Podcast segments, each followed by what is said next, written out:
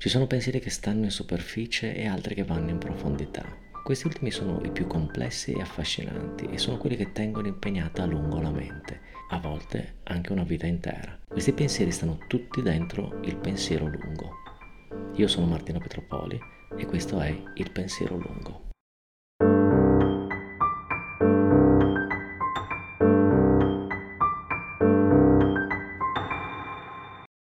Ricordo a distanza di qualche decennio un articolo del sociologo Ilvo Diamanti su Repubblica. Non so perché, ma la memoria ha sempre uno spazio per informazioni apparentemente non vitali.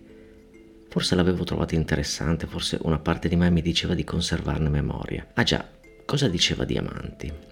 Diamante parlava di come sono cambiate le nostre città negli ultimi decenni, non solo le città, ma soprattutto i centri più piccoli. Mi pare che parlasse di Rosà, che è un centro di piccole dimensioni vicino a Bassano del Grappa, ma il discorso si applicava anche a Bassano e ad altri centri industriali cresciuti assieme alla loro popolazione in maniera vertiginosa. Rosà in particolare ha acquisito un peso notevole a livello mondiale nello sviluppo e nella produzione di componenti per biciclette di altissima qualità.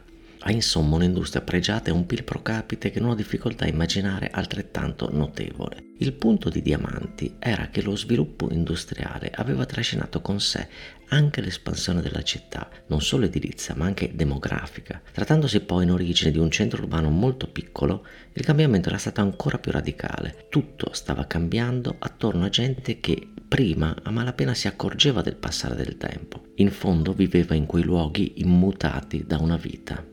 Cosa stava succedendo? C'erano nuove strade, nuove facce, nuove abitudini.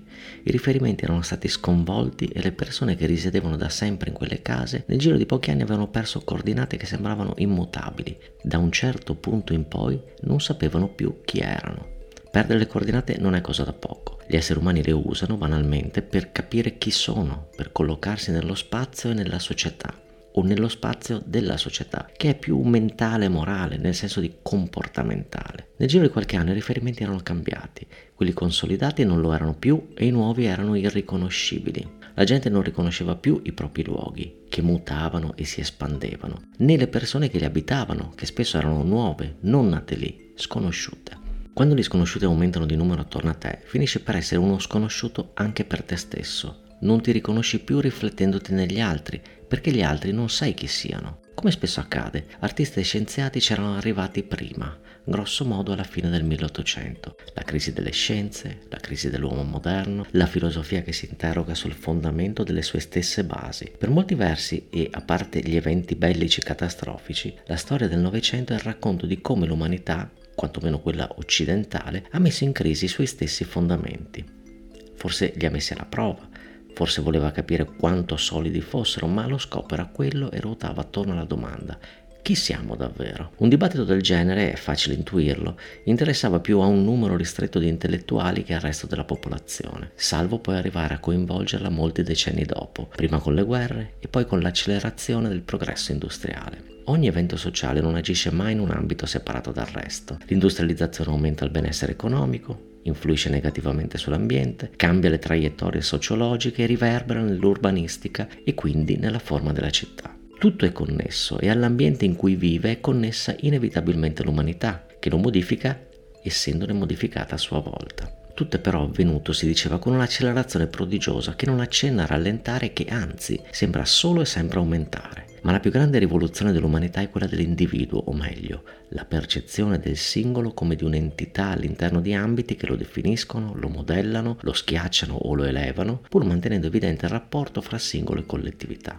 Iniziò probabilmente molto prima che dell'inizio del Novecento. Iniziò in pieno umanesimo, pur non essendo un'espressione di crisi ma di potenzialità. Per la prima volta gli esseri umani non erano solo massa e comunità, ma individui in primo luogo e comunità dopo. La questione è insomma quella dell'identità, che non può che definirsi se non in un contesto di moltitudini di altre identità. Non è data identità in senso assoluto, ogni identità deve avere un riferimento, deve misurarsi con altre identità per conoscersi.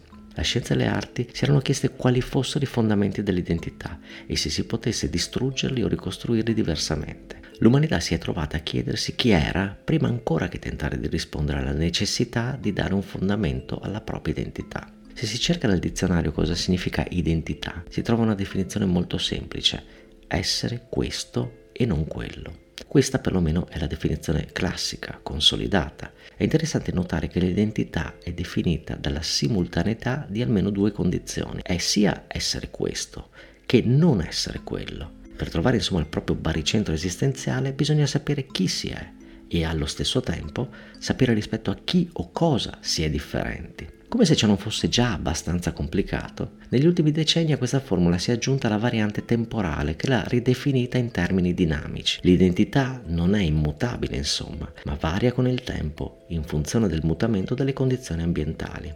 Ecco perché l'identità degli abitanti di Rosà venne messa in discussione. Sapevano chi erano in un dato tempo, ma non capivano più se stessi in un altro tempo. Il variare delle condizioni ambientali li ridefiniva in continuazione. La condizione dell'identità oggi non è né positiva né negativa. Non esistono giusto o sbagliato, né bene o male in certe astrazioni filosofiche. La condizione dell'identità è dinamica o fluida che dir si voglia e senza darle con questo alcuna connotazione sessuale o di genere. Se la crisi era cominciata mettendo in discussione i fondamenti morali e filosofici dell'individuo e poi delle arti e delle scienze, oggi prosegue avendo nel frattempo coinvolto miliardi di persone che nascono avendo una percezione di se stessi e continuano a vivere dovendo costantemente ricollocarsi nel flusso del tempo per capire chi sono e dove sono. Concludo suggerendo un'altra interessante riflessione sull'identità, letta attraverso la capacità dei luoghi in cui si vive, in questo caso Milano, di plasmare l'identità. È di Silvio Castelletti nella sua sempre ottima The Semi-Serious View e si intitola Identity and the City.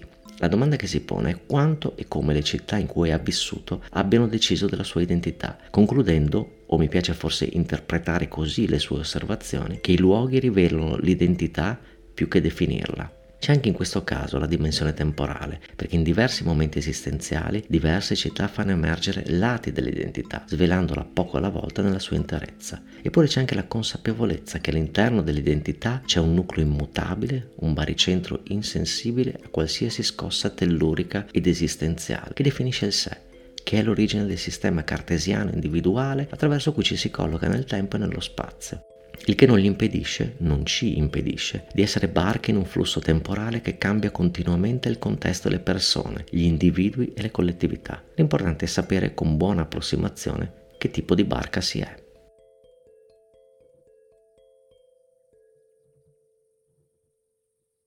Hai ascoltato Il pensiero lungo, musiche di Jared Balog e Circus Marcus.